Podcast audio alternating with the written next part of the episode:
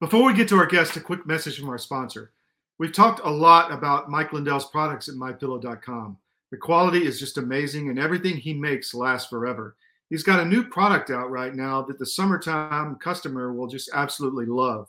We've all had the slippers, and the quality on those is amazing. People rave about them. He's got the three layers of comfort, where he's morphed that technology into the summertime sandals. They look like Crocs, but they're much more comfortable and long lasting. Again, the proprietary three layer technology that will give you extreme comfort in these sandals to wear around uh, for the rest of your summers, actually.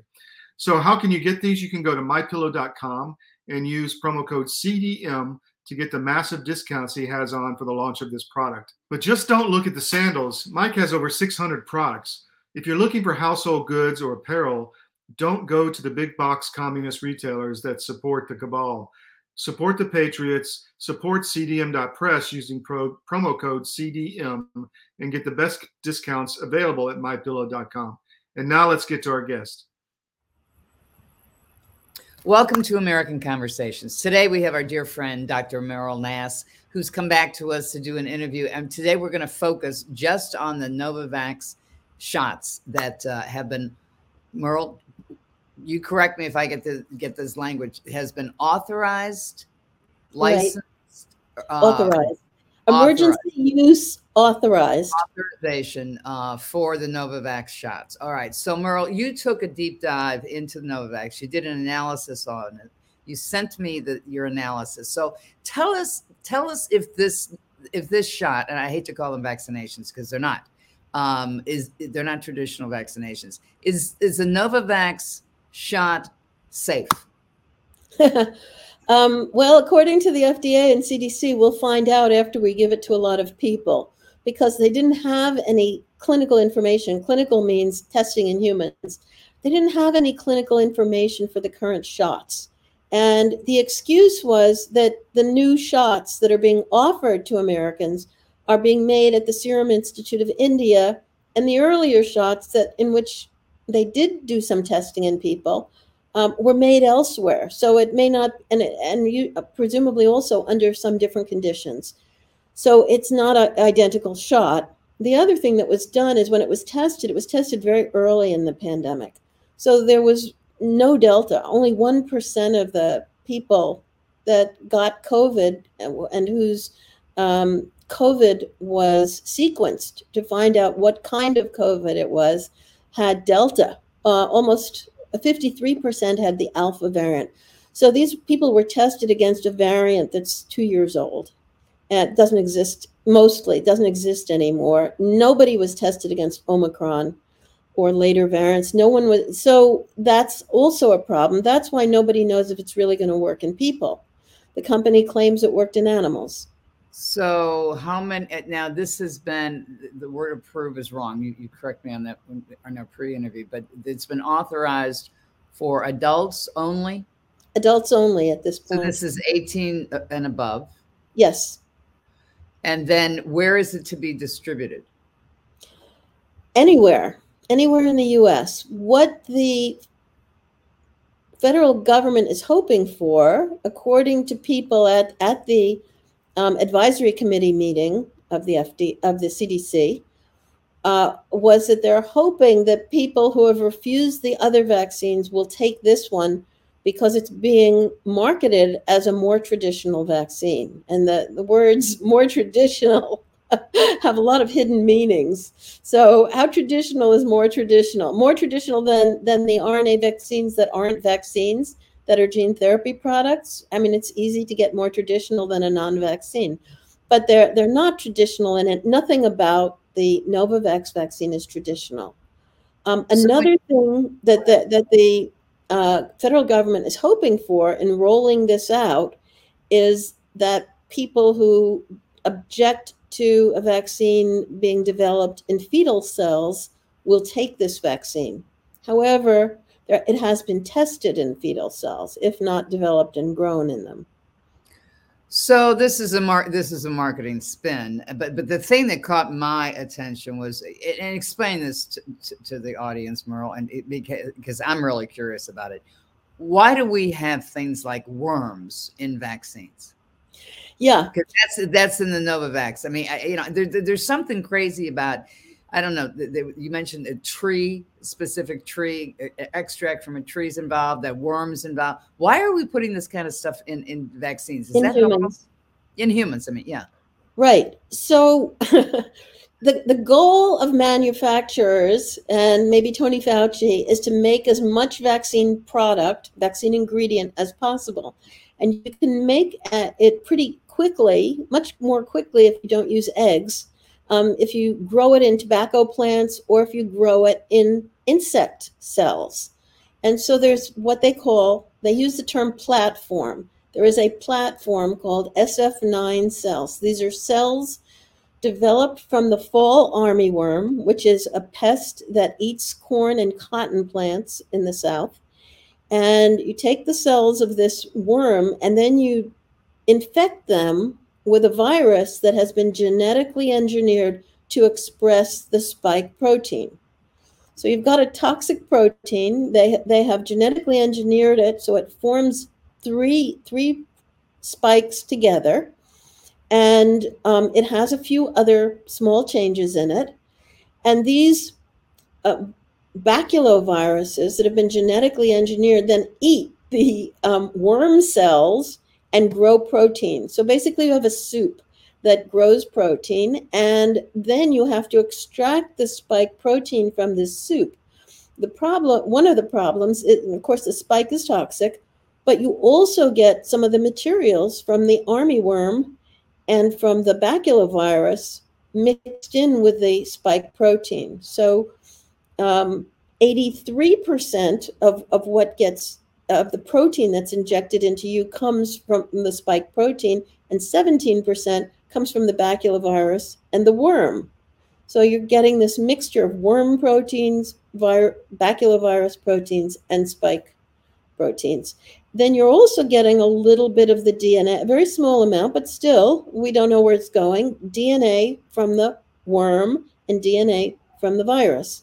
All right. So, so, so, you know, I, I just have to say this because I'm not a scientist. I'm not a doctor, but I mean, this sounds crazy to me. It sounds like Frankenstein's science. Um, and at the same time, they're promoting it, marketing it as this does not have the fetal uh, cells. It even though they've tested it in them, it doesn't have the mRNA, so it's not gene therapy. So for those who are vax hesitant, that don't want to take a booster that's an mRNA or haven't had a shot yet, this would be safe and effective, even though this is right. Not but, but fact, what about the efficacy? So, so you're saying it's questionable about the efficacy because. Right. It, so the FDA and CDC have both said we don't know if it works or not. Um, we're going to find that out when we give it to lots of people because we haven't tested it in enough people. Christine, I just found that my battery is low. I mistakenly forgot to plug the thing in. Can I just have a moment to do that? Absolutely. Take your time. Take your time. Okay.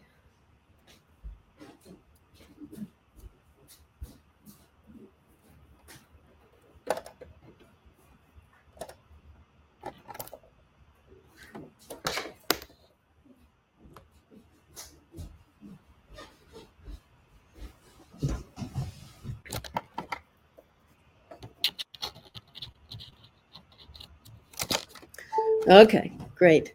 Okay. Thank you. No okay, no there's another there's another problem. So first we have the fact that we don't you can't even use the terms safe and effective legally unless a product is licensed. This one is not licensed. This one has had very little testing and most of the testing is in animals. But so the they can use so they, they so, so pardon me for a second. So they can use the word safe and effective because it hasn't they can't. Legally they no they they may use it, but the term safe and effective is a term of art that FDA has defined very specifically that can only be used on licensed products. Now, I understand that CDC has used this term loosely, and so have some other federal agencies and some states.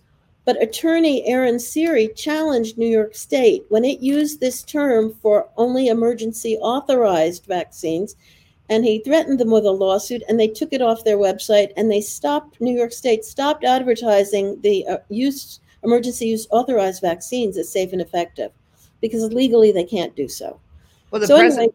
Well, wait a second, but, but President Biden and Yeah. Fauci have come out and said for two years now.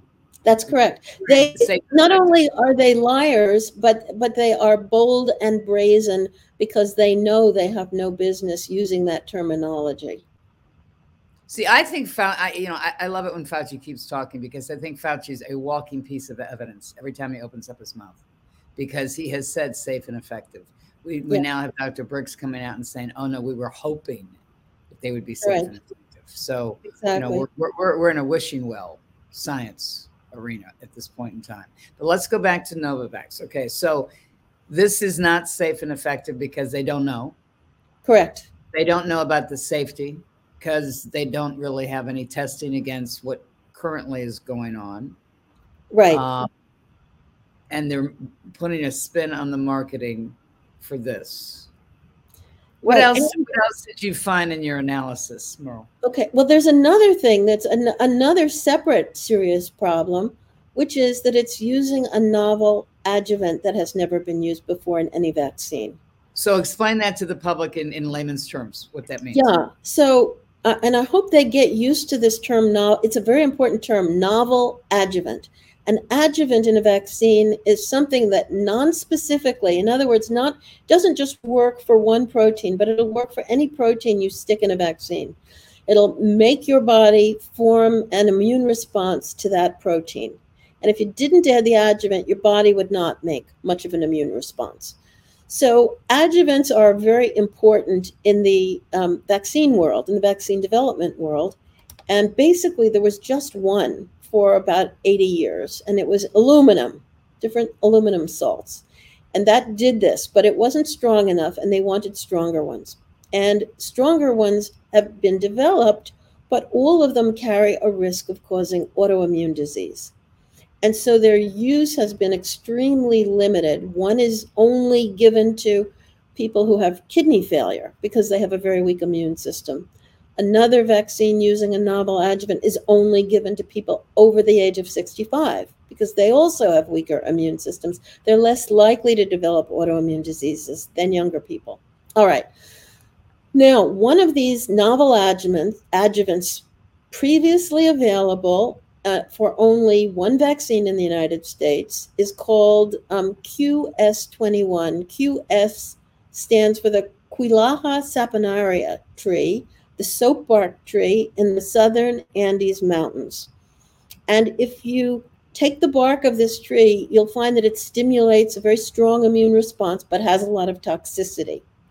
So you fractionate it, and one of the fractions had sufficient um, stimulation for the immune system, but a relatively less toxicity. And that was the fraction 21. And that is used only in one vaccine, which causes a lot of reactions. That vaccine is Shingrix. It's mostly given to people over 65.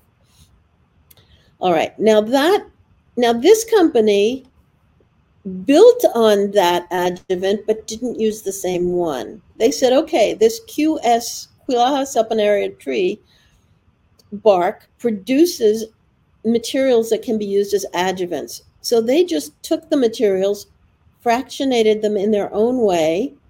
Don't really tell you exactly what's in it, but they say fraction A and fraction C are used to make this adjuvant.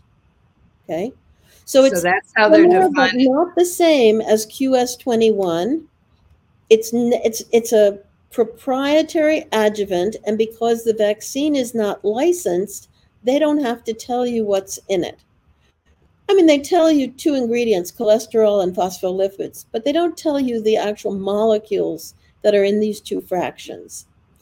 And so they've mixed this together, and the vaccine has 50 micrograms of this adjuvant material, which they have named Matrix M. No other vaccines have Matrix M in them. And there's five micrograms of protein, of the spike protein, and approximately one microgram of the insect worm proteins. And that's what comprises this vaccine. Wow. And then it's made in India. and and it was and it was earlier tested on something that didn't yet exist at, to give it. Uh, right, a different version was tested, and so FDA said we can't use that data um, to evaluate safety because you've changed your vaccine.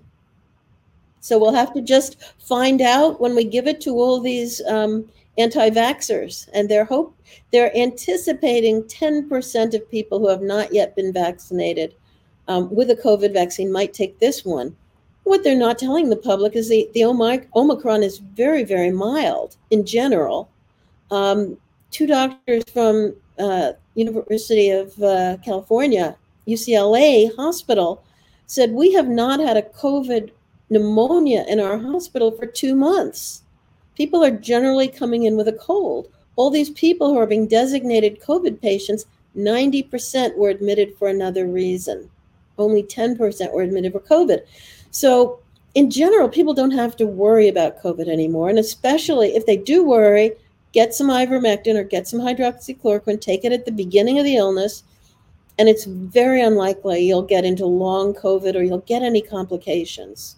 If you can take these antiviral, safe, generic medicines, you know, prescribed by a, a medical prescriber at the onset of COVID. You know, it, this is so hard to believe that this is happening in, in America. It, it, yeah. it, it's it it true it truly truly is, and it must. And you you've been you know in the medical profession for decades. It's got to be shocking to you. Yeah, to it's see, totally, totally shocking. This is not. I've been a doctor forty two years. Nothing. The suppression of safe medicine and the the promotion of medicines that may or may not work and may or may not be safe. And we know the other COVID vaccines are not safe. Why would you expect this vaccine to be safe when it when it contains a known toxin, the spike, and then an unknown unknown proteins, you know, from worms, etc., and then also an unknown adjuvant? Why would you think it's going to be safe for a disease that has become relatively mild? The statute under which emergency use products are authorized requires that this be for a, the only way you can give an emergency use authorization is if you have a life threatening medical condition. And COVID isn't real for most people, COVID is not life threatening anymore, especially for children. And so all the emergency use authorizations ought to go away. But of course, that's not the point. The point is to continue to roll out these vaccines knowing people don't need them and knowing they're harmful. And this, again, this has never happened before. This is public health in reverse. This is US public health deliberately harming people and lying to the public. Dr. Meryl Nass, thank you for joining us. Please come back. And I know that you have something on the horizon that we're going to participate with you on in terms of asking politicians to end this utter madness. Yeah. Thank you. God bless you. Thank you, Christine.